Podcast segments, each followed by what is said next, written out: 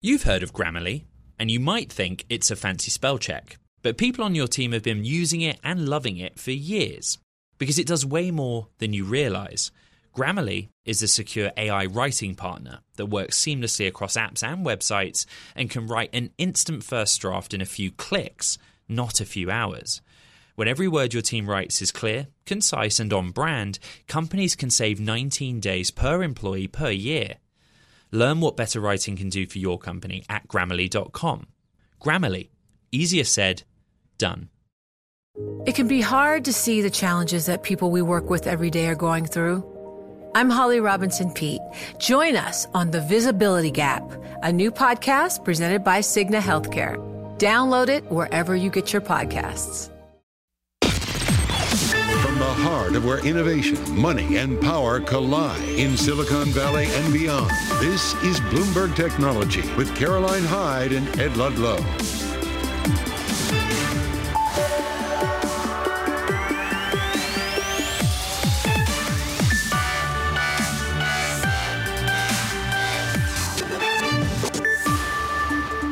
I'm Ed Ludlow here in San Francisco. Caroline Hyde's off today. This is Bloomberg Technology. Coming up on the program, robo-taxis get a big win in San Francisco. Cruise CEO Kyle Vogt joins me live on set as regulators vote to allow his company and Google's Waymo to truly commercialize their tech here in SF. And a Bloomberg exclusive, a government probe into malicious attacks on cloud computing, including Microsoft's role in suspected Chinese hacking of government officials. We have the details.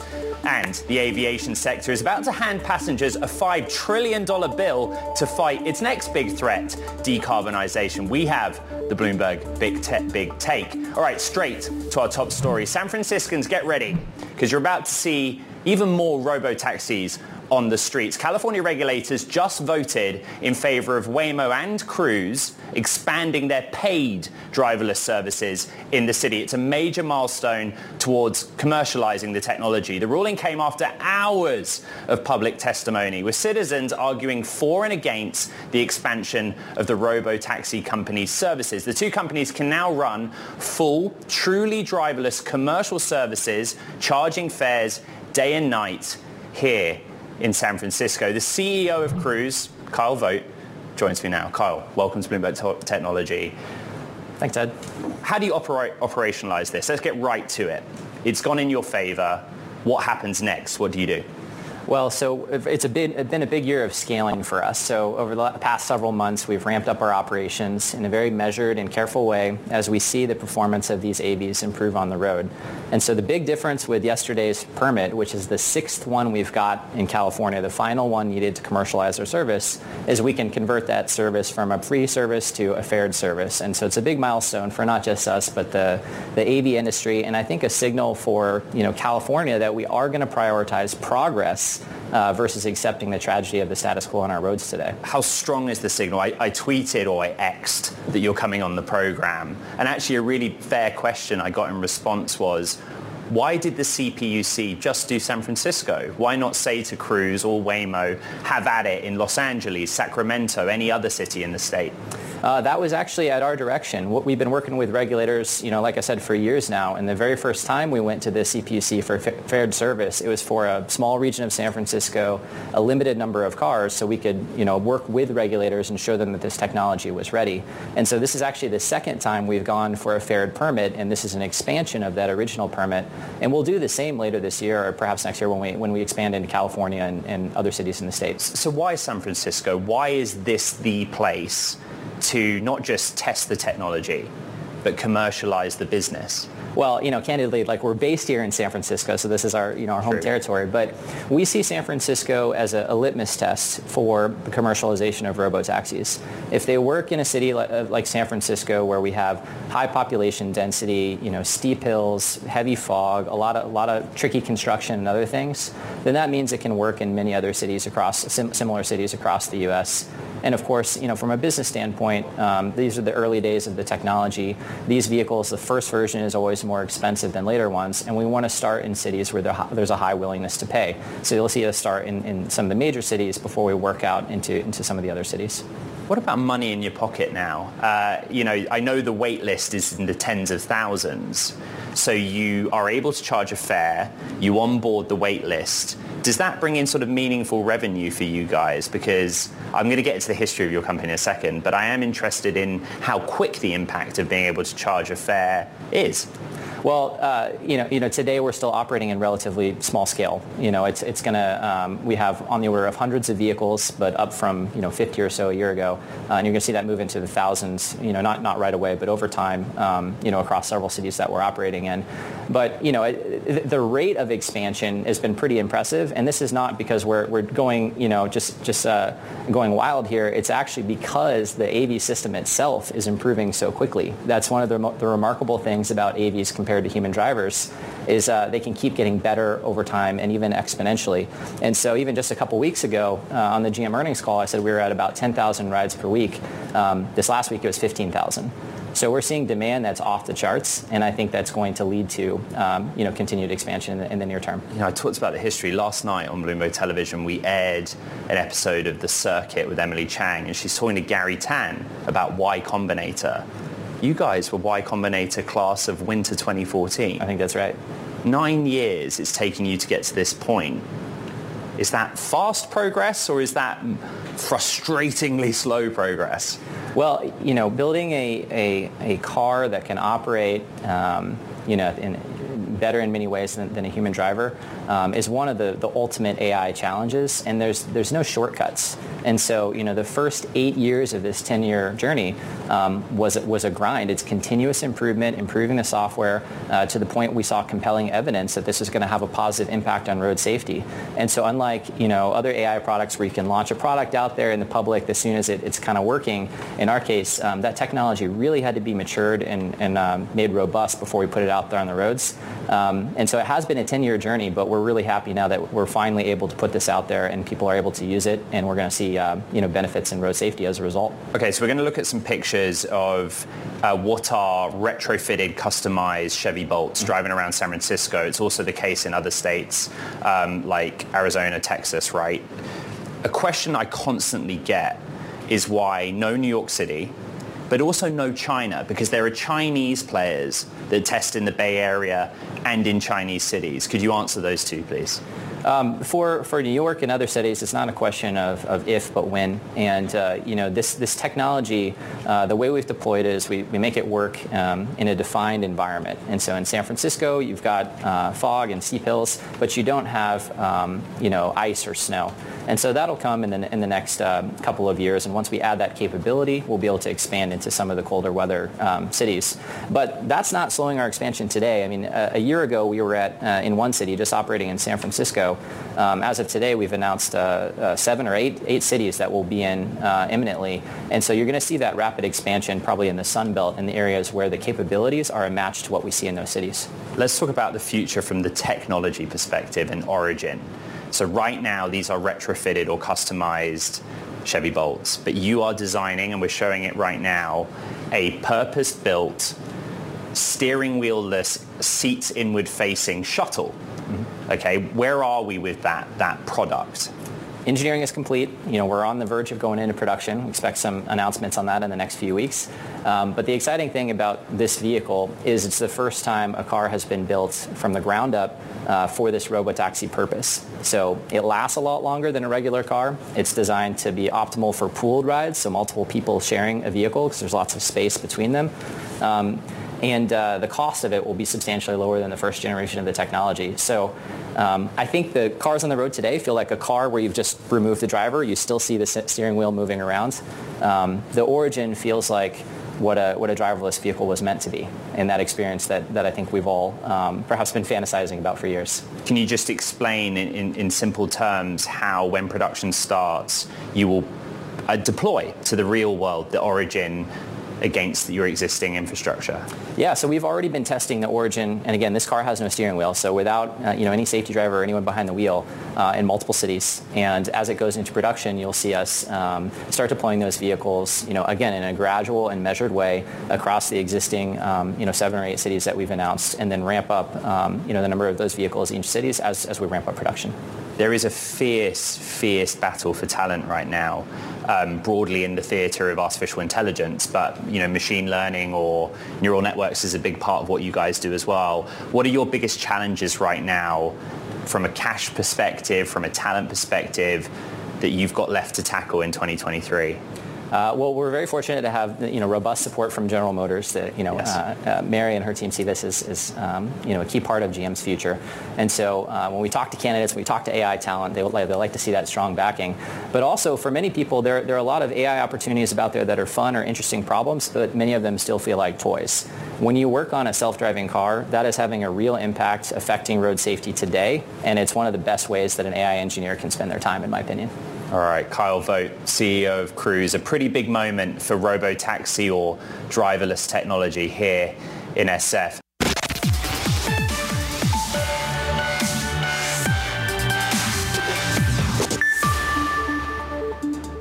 A US cybersecurity advisory panel will investigate malicious targeting of cloud computing environments, including Microsoft's role in a recent breach of government officials' email accounts by suspected Chinese hackers. That, according to the Department of Homeland Security, it also confirms a report from Bloomberg News. Let's bring in our cybersecurity editor who's been on this story, Andrew Martin. Uh, Andrew, uh, help me understand the basics here. What is being looked at?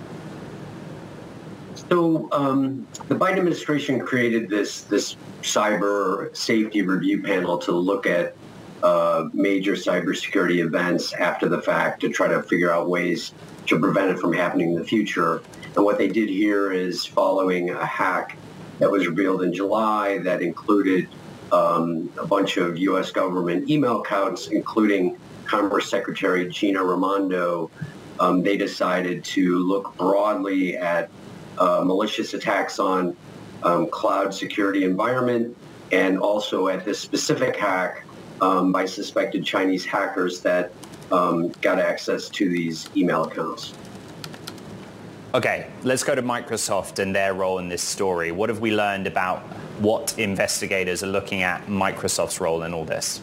So what happened in this latest hack is that um, is that the, the, suspected Chinese hackers um, got what's known as, as, as, sort of an encryption key that allowed them to um, generate authentication tokens, which basically allow, um, allow them to uh, uh, act as legitimate users in these systems and get access to email accounts. And um, Senator Ron Wyden has uh, wrote a letter last month asking for U.S. officials to investigate Microsoft's role in this. He accused them of negligent cybersecurity practices he also noted that Microsoft's products were um, involved in the SolarWinds hack um, from a couple years ago. So he asked broadly for an investigation of Microsoft.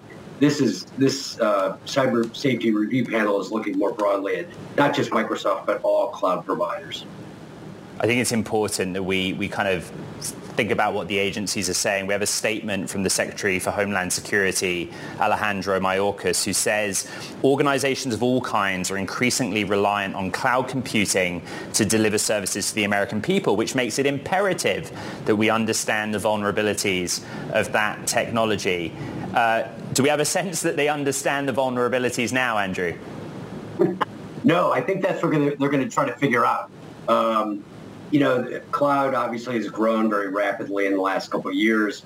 There has been a couple of major attacks that have exploited vulnerabilities in the cloud. So I think it makes sense to sort of step back and try to figure this out. The thing that, that is interesting here is who in DC looks at this stuff at any given moment. You know, it, it the, when you think about the departments investigating and probing, it's a digital issue rather than, I guess, a national security issue. Can you, can you explain to us who has jurisdiction here?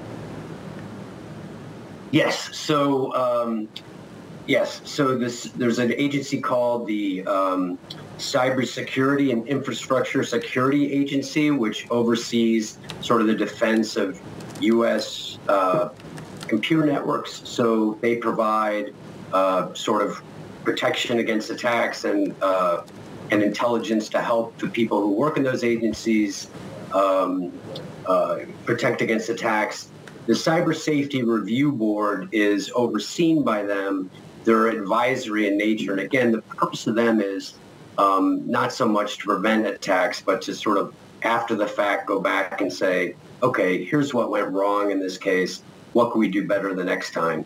They've previously looked at Log4j, which was a, a software vulnerability that um, uh, uh, in open source software, and they also looked at this hacking group called Lapsus, um, which had hacked a bunch of technology companies and come up with reports sort of recommending uh, ways to, to prevent against attacks against that nature. All right, our thanks to Bloomberg cybersecurity editor Andrew Martin. And again, that story confirming a previous Bloomberg report. Now coming up here on Bloomberg Technology, the cost of flying green. Why some airlines are planning to charge passengers for more for flights in order to reduce their carbon emissions. It is a big number, big. We'll have the details next. This is Bloomberg Technology. What if everyone at work were an expert communicator? What if every doc, message, and email they wrote was perfectly clear and concise?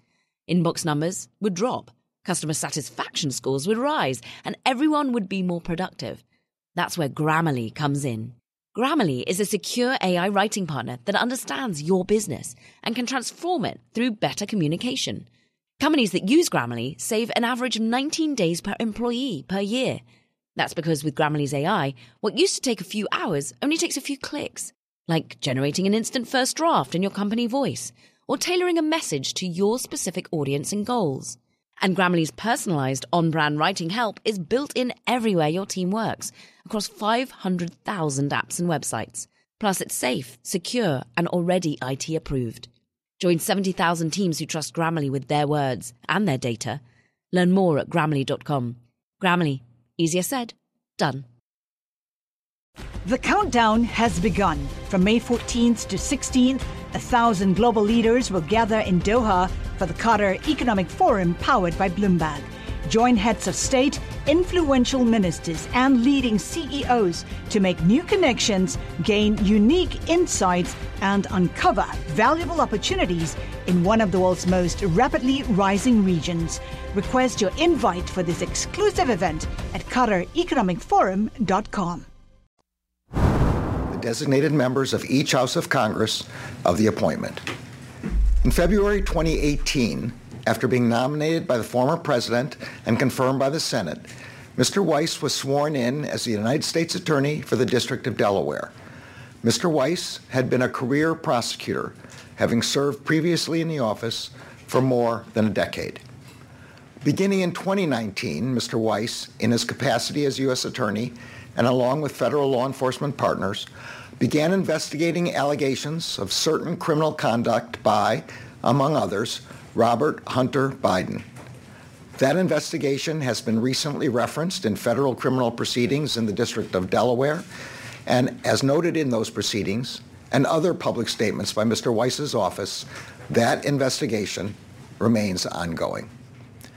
In February 2021, U.S. Attorney Weiss was asked to remain as U.S. Attorney for the District of Delaware and, in that capacity, to continue to lead the investigation. As I said before, Mr. Weiss would be permitted to continue his investigation, take any investigative steps he wanted, and make the decision whether to prosecute in any district. Mr. Weiss has told Congress that he has been granted ultimate authority over this matter including the responsibility for deciding where, when, and whether to file charges, and for making decisions necessary to preserve the integrity of any prosecution consistent with federal law, the principles of federal prosecution, and departmental policies. In a July 2023 letter to Congress, Mr. Weiss said that he had not to that point requested special counsel designation. On Tuesday of this week, Mr. Weiss advised me that in his judgment, his investigation had reached a stage at which he could, should continue his work as a special counsel, and he asked to be so appointed. Upon considering his request, as well as the extraordinary circumstances relating to this matter, I have concluded that it is in the public interest to appoint him as special counsel commitment to provide Mr. Weiss all the resources he requests.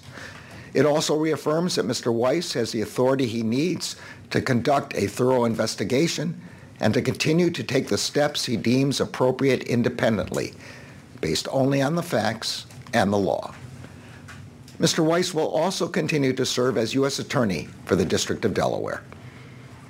As special counsel, he will continue to have the authority and responsibility that he has previously exercised to oversee the investigation and decide where, when, and whether to file charges. The special counsel will not be subject to the day-to-day supervision of any official of the department, but he must comply with the regulations, procedures, and policies of the department. Consistent with the special counsel regulations, at the conclusion of Mr. Weiss's work, he will provide me with a report explaining the prosecution or declination decisions reached by him. As with each special counsel who has served since I have taken office, I am committed to making as much of his report public as possible, consistent with legal requirements and department policy. Today's announcement affords the prosecutors, agents, and analysts working on this matter the ability to proceed with their work expeditiously and to make decisions indisputably guided only by the facts and the law. The men and women undertaking this investigation are public servants who have dedicated their careers to protecting the citizens of this country. The appointment of Mr. Weiss reinforces for the American people the department's commitment to both independence and accountability in particularly sensitive matters. I am confident that Mr. Weiss will carry out his responsibility in an even-handed and urgent manner and in accordance with the highest traditions of this department.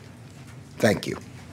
If U.S. Attorney Weiss had the authorities he needed, why does he need to be a special... That was U.S. Attorney General Garland speaking there. The news the Hunter Biden probe has been assigned a special counsel by the Department of Justice. That special counsel, the current head of the probe, David Weiss, who will be the special counsel on the Hunter Biden probe. Let's head over to Washington where Bloomberg's Kailey Leinz has more. Kailey.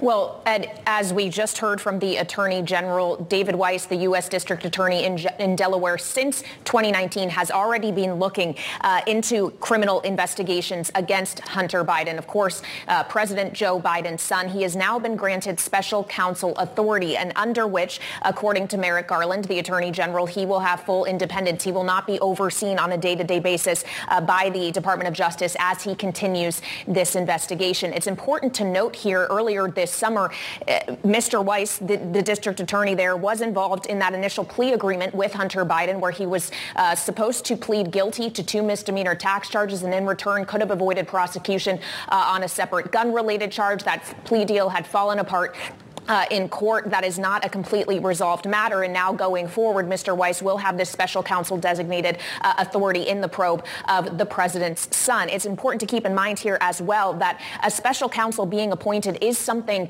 that Republicans have been calling for for some time now. And of course, in Congress, there are other separate ongoing investigations into the dealings, not just of Hunter Biden, but how the president himself uh, may have been involved. There was a hearing just recently with Devon Archer, Hunter Biden's former business uh, partner, before the House Oversight Committee, talking about phone calls that the president may have been on with Hunter uh, simultaneously with business associates. So Congress is doing work here. And now again, uh, a special counsel, Mr. Weiss, the district attorney uh, in Delaware, has also been given, given that special counsel designation.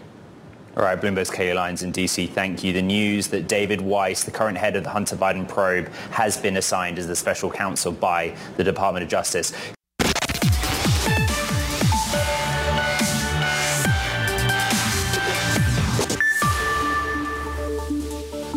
Welcome back to Bloomberg Technology. Ed Ludlow here in San Francisco. Reminder, Caroline Hyde is off. I want to get a quick check on the markets and kind of how we ended the week. The NASDAQ 100 over the five days down again 1.7% as it stands. Second consecutive weekly decline. And it, it's easy to forget but this is the first back-to-back weekly declines we've had on the tech-heavy index since December when we had four straight weeks of declines. Earnings season has been a really big part of the story, but remember the US CPI print as well being a factor. Markets trying to understand what the Fed might do next. Remember, higher rates impact the present value of future cash flows. There's a lot going on, but it is interesting to note back-to-back weekly declines on the NASDAQ 100. We always go to that index because it's so tech-heavy from the mega cap perspective, which is a drag in Friday's session, right through to kind of higher multiple software names. One name we're looking at in particular, Alphabet, parent of Google. It's lower during Friday's session, but on a weekly basis has actually fared a little bit better. What I want to talk about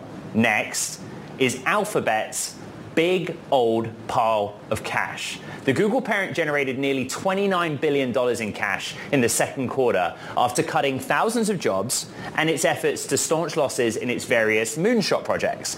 But the Google parent now has about 118 billion dollars in cash and short-term marketable securities, more than any other company on the Nasdaq 100 apart from Apple.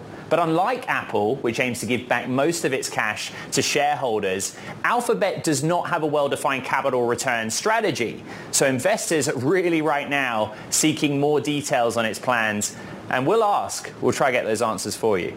Now, from big tech to little tech. We know Google's going big on AI, as is Microsoft, other big names, but it isn't just about the mega caps or the giants. Take Midjourney as an example. It's an independent research lab that's been experimenting with AI and can generate images using AI. It's the subject of today's Bloomberg Tech Daily's newsletter, and its author, Bloomberg's Davey Alba, joins me now. This is interesting. Like you and I interact with so many of the, the AI companies that are developing a generative AI tool.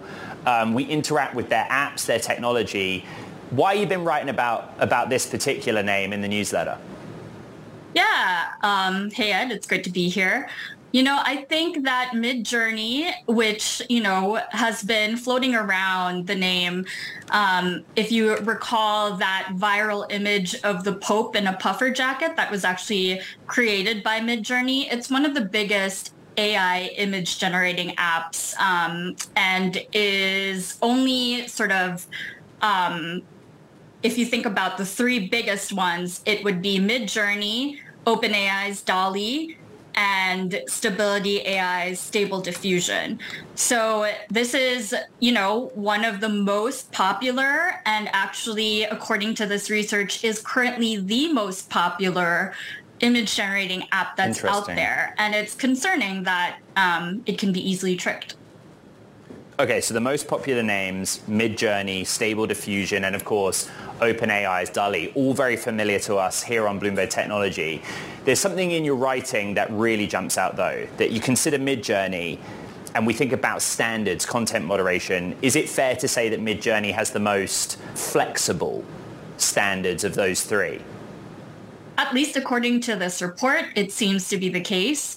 Um, researchers from the Center for Countering Digital Hate um, showed an early report, um, shared it with us exclusively, and they found a hundred examples where Midjourney's bot was easily tricked into creating conspiratorial images, where they showed, you know, prompts um, where people were ordering up uh, these images of politicians in compromising situations and events that never happened.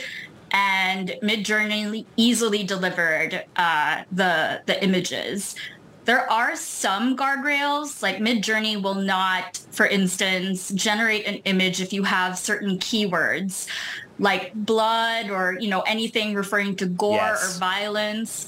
But it's so easy to trick it um, one example that we talk about in the newsletter is you could ask it to generate an image of, say, Bill and Hillary Clinton with their hands covered in strawberry syrup. So that kind of makes it look like they have literal blood on their hands. And researchers are really worried about this ahead of 2024 in the US presidential election.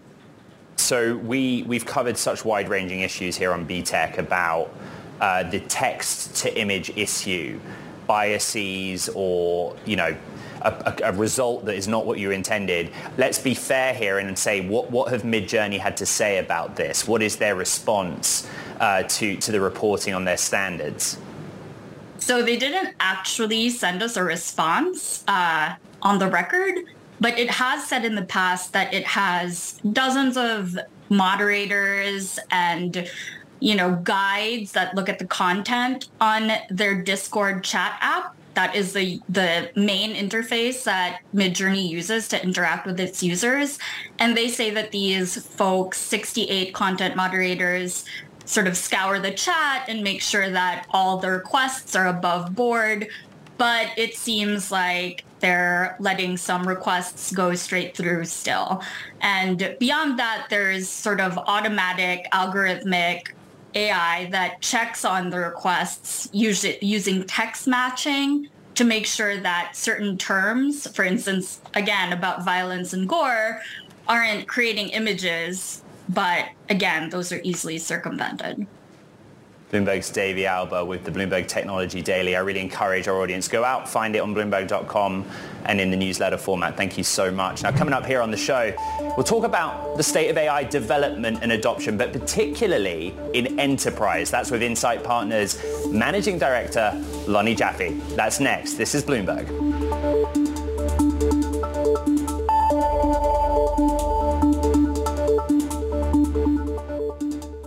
What if everyone at work were an expert communicator? What if every doc, message, and email they wrote was perfectly clear and concise? Inbox numbers would drop, customer satisfaction scores would rise, and everyone would be more productive. That's where Grammarly comes in. Grammarly is a secure AI writing partner that understands your business and can transform it through better communication. Companies that use Grammarly save an average of 19 days per employee per year that's because with Grammarly's AI, what used to take a few hours only takes a few clicks, like generating an instant first draft in your company voice or tailoring a message to your specific audience and goals. And Grammarly's personalized on brand writing help is built in everywhere your team works across 500,000 apps and websites. Plus, it's safe, secure, and already IT approved. Join 70,000 teams who trust Grammarly with their words and their data. Learn more at grammarly.com. Grammarly, Easier said, done. The countdown has begun. From May 14th to 16th, a thousand global leaders will gather in Doha for the Qatar Economic Forum powered by Bloomberg. Join heads of state, influential ministers, and leading CEOs to make new connections, gain unique insights, and uncover valuable opportunities in one of the world's most rapidly rising regions. Request your invite for this exclusive event at QatarEconomicForum.com.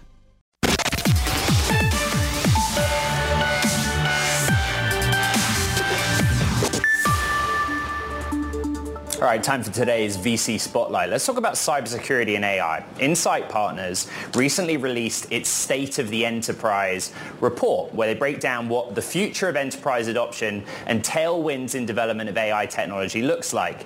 Managing Director Lonne Jaffe joins us now for more. Here on Bloomberg Technology, so much of our audience either works for or is a customer of enterprise cloud, enterprise SaaS. They're thinking heavily about how the developments that are happening right now in AI impact their core business or how they use AI. Just give me sort of the key takeaways from the report that you published very recently.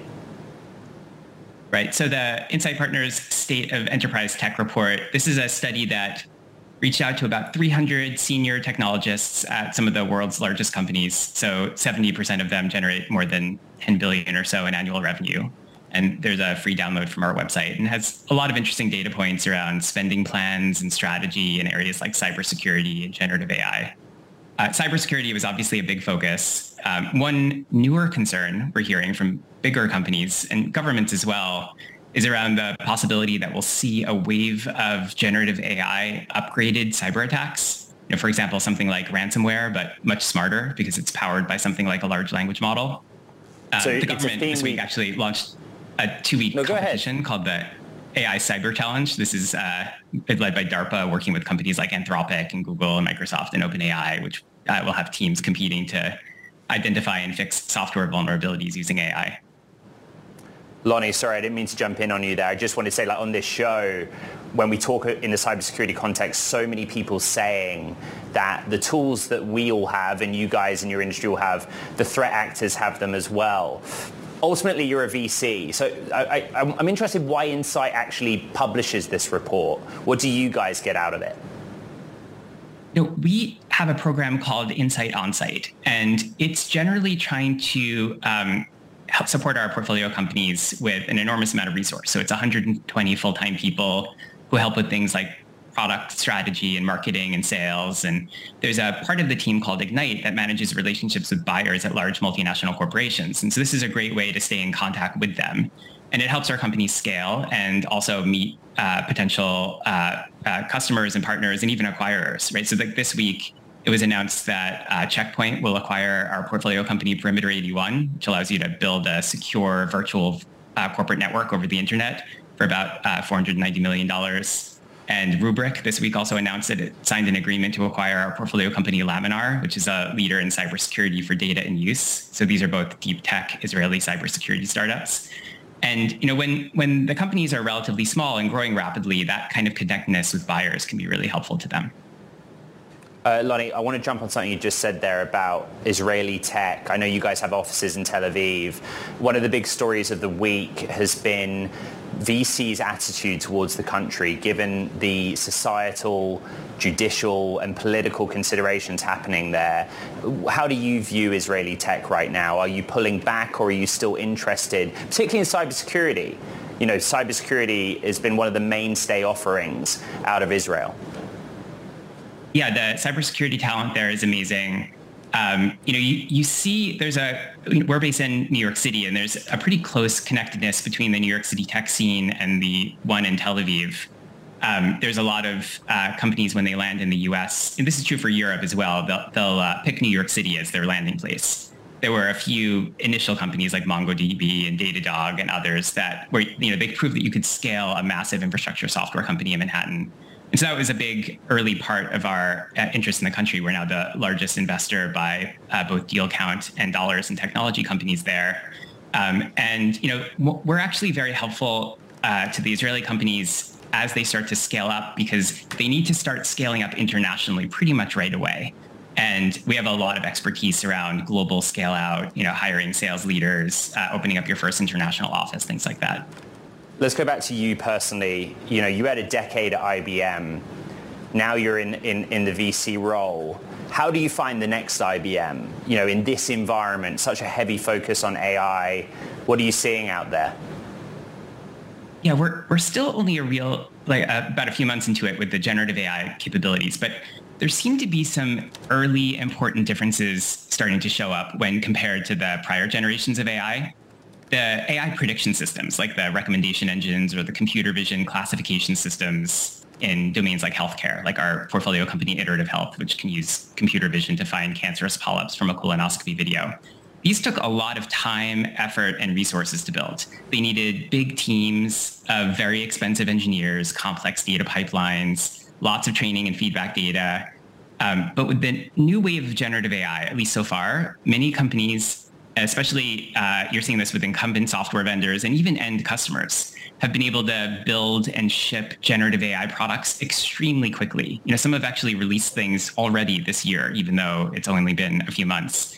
And then they're able to give uh, these language model or image generation capabilities access to their massive, you know, hundreds of millions of existing users, existing distribution.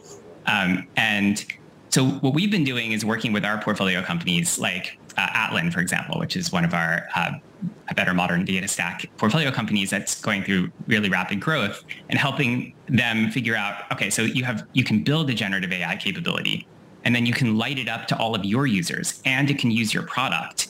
Um, and in a way, it's sort of a startup because it's within, you know, it's a new capability and it can do something really meaty and substantive. Like in the case of Atlan, it can do interactive Q&A with all of your enterprise data. Like you can ask it a question like uh, you know which of my sales reps is most productive this this month? And it can go figure out across the catalog you know how to answer that question. Um, and our companies are able to get these impressive generative ai capabilities out the door in just a few months. So it does kind of tilt the balance of power a little bit between from startups to incumbents.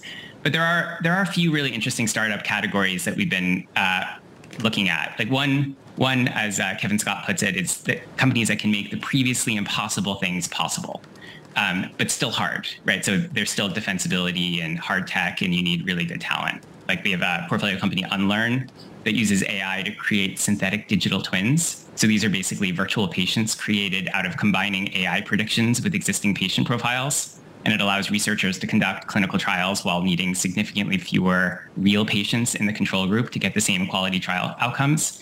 So it's still really hard to do it, but it's now possible. And so there may not be an incumbent, right? And so it, th- those things can lend themselves really well to startups. All right, Insight Partners Managing Director Lonne Jaffe, good to catch up here on VC Spotlight, Bloomberg Technology. Thank you.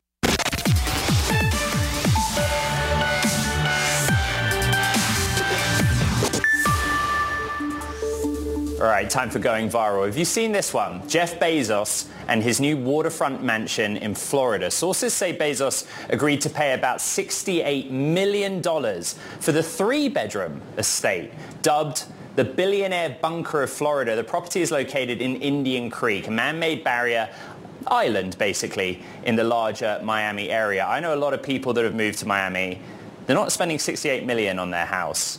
Hot there right now. Meanwhile, in other news, the richest person in the world, Elon Musk, says he spent three hours in an MRI machine earlier this week ahead of a proposed cage match with Meta CEO Mark Zuckerberg. He says the scan showed there's a problem with his right shoulder blade rubbing against his ribs, which requires minor surgery, and that recovery is expected to last several months. We do have no idea, frankly, whether that proposed cage match is going to go ahead.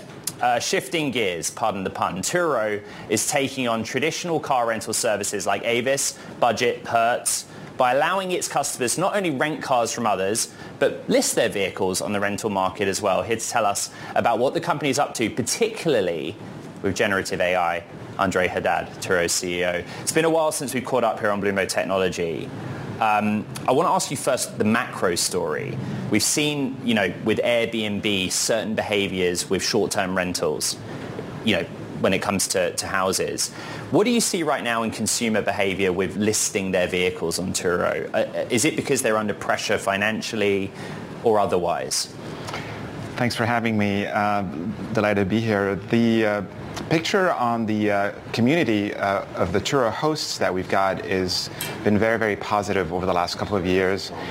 As you know, prices have gone up, car prices have gone up, interest rates have gone up, and more people are looking for ways to make their car actually make sense financially for them. So we've seen tremendous growth in our hosting community uh, we've seen a lot of people also start building businesses on top of our app. So we've seen those uh, multi-car hosts really take hold in the community of Turo hosts, and now we're excited to be able to have both consumer hosts and multi-car host entrepreneurs who are building small fleets on top of our app. The story of the year has been artificial intelligence, either generative AI tools or using a large language model to underpin your existing technology. What's Turo up to in the field of AI? Well, we have jumped into it. Uh, as you may have uh, seen, we uh, launched our uh, plugin for ChatGPT. We're excited about the initial traction that we're seeing. We think that can really transform the way people discover. How, how does it work in basic in basic terms? So you you uh, you add the plugin to ChatGPT. You download it to to uh, you add it to your ChatGPT app, and you have the Turo plugin on it, and then you can start navigating Turo in really fun ways you can actually ask to uh, get really wonderful cars in a particular location and you can describe the kinds of cars that you'd like, the kind of budget that you have, the sort of specs that you'd like, and then ChatGPT will provide you with an incredible selection from Turo. So at, at its core, it, it's basically automation, search, but at a next level. Yeah, instead of having the customer go in to search and enter a lot of different criteria and filter through makes and models and prices and all the kinds of specs you can imagine,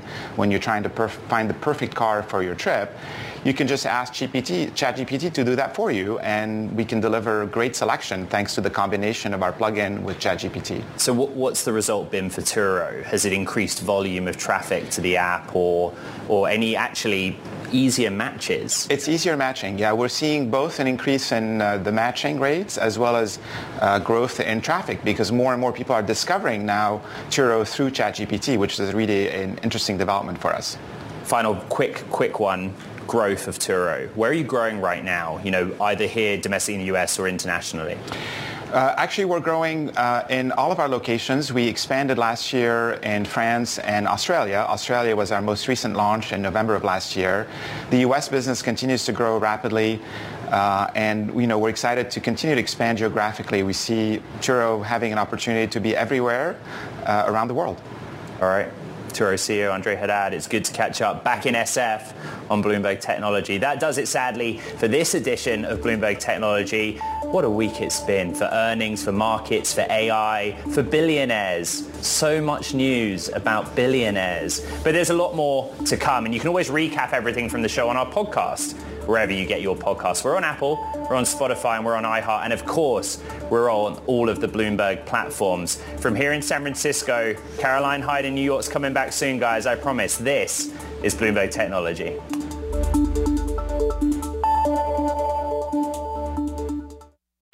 Collaborate for a greener future at the Bloomberg Green Festival, a groundbreaking celebration of the thinkers, doers, and innovators leading the way. From design and culture to technology, science, and entertainment. Hear from inspirational speakers and immerse yourself in climate solutions. July 10th through 13th in Seattle. Title sponsor Amazon. Official airline Alaska Airlines. Get 20% off using promo code radio20 at bloomberglive.com slash green festival.